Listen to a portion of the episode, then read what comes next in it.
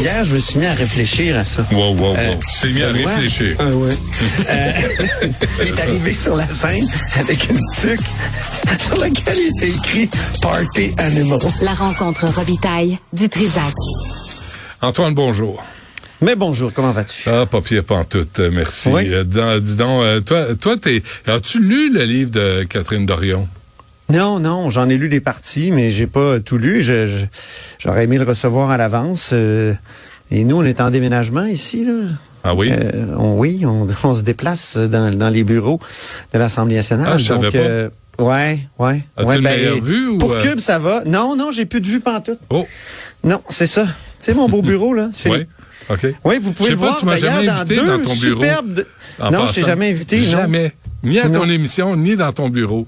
Je sais, c'est terrible. Ah, alors, là, tu sais me prendre par les sentiments, mon maudit. Je vais t'inviter dans mon nouveau bureau. Ah, je veux même pas y aller.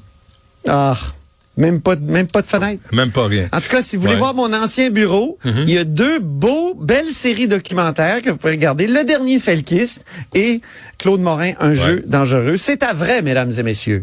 Parfait, c'est noté. Envoyez-nous des fax, on va vous donner des T-shirts. Gabriel Nadeau-Dubois n'est pas de bonne humeur, hein? Ah, ben, je trouve qu'il a quand même développé une réponse franche, assez bien dosée au livre de Catherine Dorion. Hein, il a dit qu'il avait trouvé bouleversant le récit que fait son ancienne collègue. Il a admis que lui, et ça c'est bien, il a admis qu'il y avait des accords, là, donc ils n'ont pas eu la relation la plus facile, mais il dit personne ne devrait ressortir aussi blessé par son engagement politique, nulle part et surtout pas à Québec solidaire. Donc, je trouve que c'est une réponse intéressante. Il dit, j'estime que la gauche doit participer à chercher à faire des gains concrets. Et d'ailleurs, moi, je trouve que cette dispute-là est un peu pauvre, si tu veux, mon avis. C'est-à-dire? Parce que la gauche, avant, là, mettons dans les années 80, 70, 80, ils chicanaient. C'était épouvantable.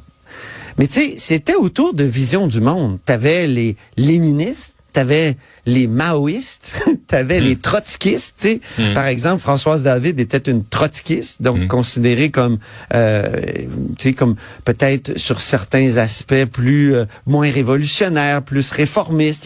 Tu sais, il y avait cette chicane entre révolutionnaire et réformiste. Il y avait aussi, ça cachait des relations personnelles difficiles souvent où un gars qui a piqué une blonde à l'autre. Tu sais, il y avait des niaiseries de même. Sauf que là.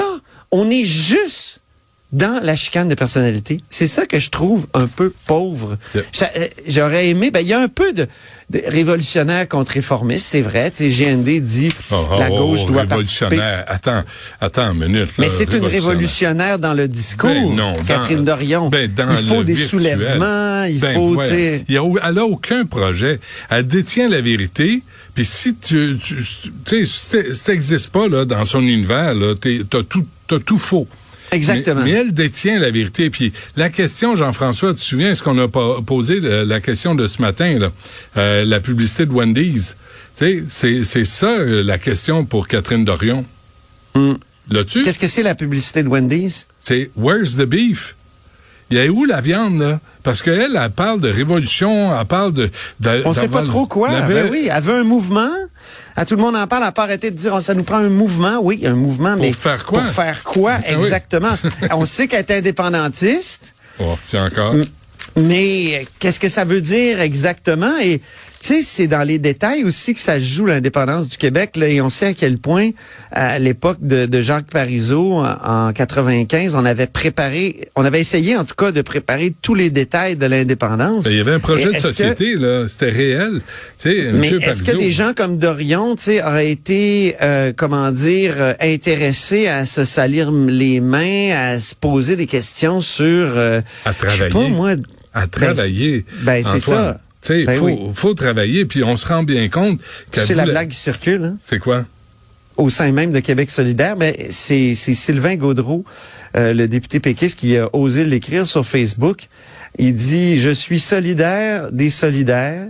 Faut le faire quand même. Il dit son livre a 376 pages pour 4 ans de vie parlementaire, dont plusieurs mois en congé. Mm-hmm. Les mémoires de François Gendron font 400 pages pour 42 ans de vie parlementaire. Mais il y a ça aussi, l'arrogance. La plaque circule, c'est 400 pages, c'est plus de pages qu'il y a eu d'heures de travailler dans les 4 ans. C'est pas Gabriel Nadeau-Dubois qui a dit ça? On entend ça, là. Je veux dire, non. On entend pas ça au sein de... Ouais, voilà. Non, mais on l'a, la publicité. Where's the beef? Where's the beef? Hey, where's the beef? C'est moi, c'est la question à Catherine Dorion. Monsieur, en français? Je l'avais, non, ben, il est où le bœuf? Mais c'est Wendy's, c'est une compagnie américaine. Oui, la substance. La substantifique moelle. Oui, exactement. Elle était venue en entrevue au début de QUB radio, puis on venait d'apprendre qu'elle se promenait en Subaru 4x4, alors que, tu sais, elle faisait toujours des discours sur l'environnement, puis l'air pur, puis les étoiles la nuit dans le ciel.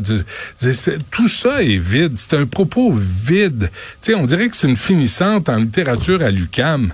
C'est pas une députée, elle a pas de projet de société, on sait pas. Moi, j'ai jamais su être en politique pour arriver à quel projet de société. C'est ce que Philippe Boullian d'ailleurs dit dans sa longue réponse là à Catherine Dorion sur dans Twitter, là, son message de dimanche, celui qui a été son attaché de presse et tout ça. Il finit en disant, pouvez-vous me dire pourquoi elle est venue à vouloir être députée? Mmh.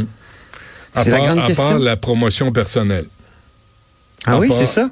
Puis je t'invite à écouter Là-Haut sur la colline aujourd'hui. Je reçois Dave Noël, l'historien, qui s'est plongé dans la biographie de Gérald Godin.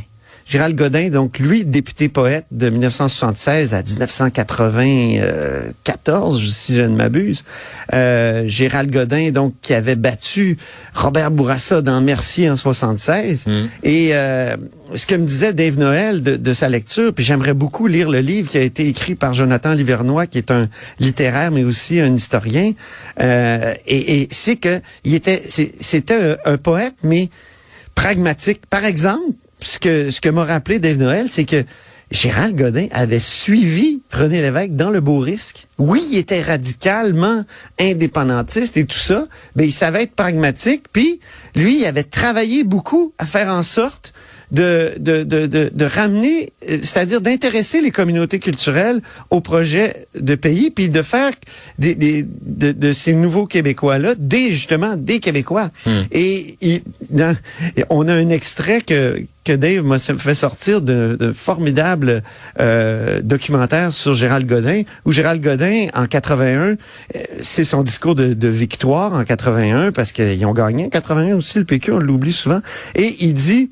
Moi, j'ai réussi à faire voter la communauté grecque pour le Parti québécois cette fois-ci, puis j'en suis très heureux. Donc, tu sais, du travail, c'est ça que c'est. Je fais un long détour pour dire c'est du travail et on peut être poète, on peut donc être plein de belles images, mais travailler aussi. Oui, et de façon concrète, là, pas juste dans les nuages et dans le fluff. Ben, hier, il y a Karine Gagnon qui me faisait remarquer, Catherine Dorion, à Québec, elle a organisé toutes sortes de mobilisations contre le 3e lien, pour le tramway, tout ça. En effet, mais des manifs, là, tu peux en organiser même si t'es pas député. Ouais. Je veux dire... C'est pas le travail des députés. Le travail des députés, c'est un travail de législateur. Ouais. Si tu t'intéresses pas à la manière dont on fait les lois, puis si tu trouves que c'est inutile, ben fais-toi pas élire. Puis je pense que c'est ça qu'elle a compris aussi quand elle a quitté Québec solidaire. Elle s'est pas représentée parce qu'elle aurait été réélue. Ouais. Ça, je trouve, tu sais, chapeau. Mais qu'est-ce que tu proposes? Tu peux pas toujours être dans l'opposition, là. On veut entendre des idées, on veut entendre des propositions. On veut, Véronique Yvon, là, c'est un modèle où elle a rassemblé des gens d'autres partis pour arriver au projet de loi mourir. Ben, Françoise David avec Françoise David sur sa loi sur l'éviction des personnes âgées, là, pour interdire, à certaines conditions, l'éviction des personnes âgées de leur logement. Elle a quoi à son dossier, Catherine Dorion, comme accomplissement? Elle a déposé un amendement dans... J'ai vérifié, là. Ouais. Un amendement dans un projet de loi sur le patrimoine. Puis elle a participé assez activement à celui sur... un projet de loi sur le statut de l'artiste, mais... rien, on peut pas retracer là, tu sais, de partie de la loi ou d'articles de loi qui viennent d'elle. Bon, OK, assez là-dessus. Un mot sur Claude Surprenant, Antoine? Écoute, il a été victime d'une injustice incroyable. Je sais qu'il a été avec Yasmine en entrevue, là, mais rappelons-nous que c'est Claude Surprenant, c'est un député caquiste qui a été blâmé par le commissaire à l'éthique pour la mauvaise gestion des fonds dans son comté. Lui, il disait, ben, c'est mon attaché politique qui a mal fait ça. C'est elle qui était responsable des finances. Je me souviens, il y a eu un rapport du commissaire à l'éthique. Puis ça, quand il y a un rapport du commissaire à l'éthique qui comporte un blâme, il faut que l'Assemblée nationale prenne position sur ce blâme-là. Donc, rejette le blâme, comme on le fait pour Pierre Paradis. Mais là, dans le cas de Claude Surprenant, on a accepté le blâme. Donc, il y a eu un vote à l'Assemblée nationale pour dire le commissaire à l'éthique a raison, puis cette personne-là doit être blâmée. Claude Surprenant, il a clamé son innocence. Ben, imagine-toi donc que l'UPAC a fait savoir que cet ancien employé que Claude Surprenant pointait du doigt, Julie Nadeau, qu'elle s'appelle, a été condamnée à une peine de 15 mois d'emprisonnement avec sursis, une ordonnance de probation de 3 ans, une amende de 2 400 $. Pourquoi? Parce qu'elle avait détourné des sommes totalisant plus de 8 000 $ du compte de banque du bureau du député. Elle avait falsifié des documents médicaux pour bénéficier d'un arrêt de travail prolongé pendant un procès et parjuré à plusieurs reprises au sujet de son congédiement. Écoute, c'est terrible. Monsieur Surprenant, il a vraiment été victime d'une injustice. Il a un peu comme Yves Michaud été blâmé par l'Assemblée nationale faussement.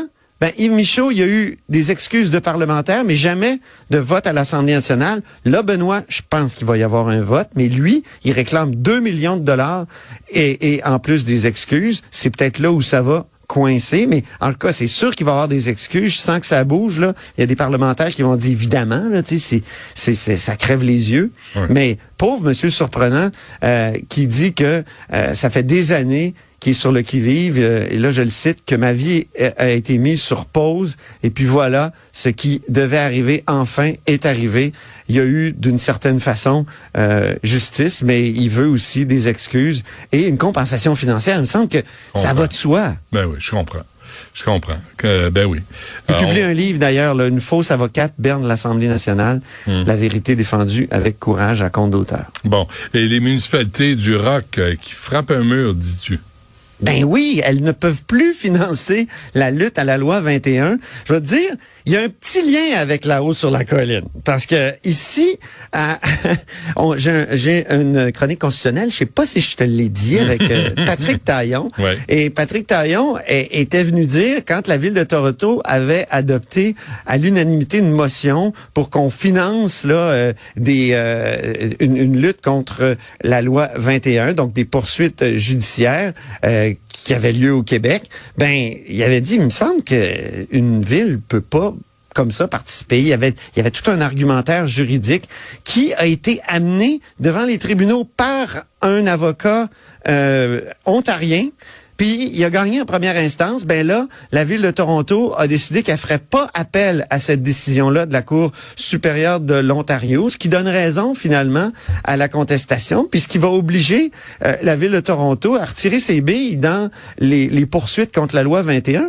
Et je veux dire, ils n'ont pas d'affaire là-dedans. Là. Non, hein? Ben, oui, c'est une bonne nouvelle. Puis je vais te dire, c'est grâce aussi à l'organisme Droits Collectifs Québec et dont la fondation, on la doit à feu Frédéric Bastien, l'historien redresseur de tort et qui a si bien fustigé le système judiciaire et certains juges. Ouais, qui nous manque, hein?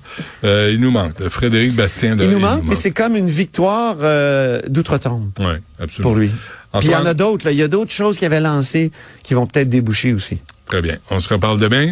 Merci, cher Benoît. Salut.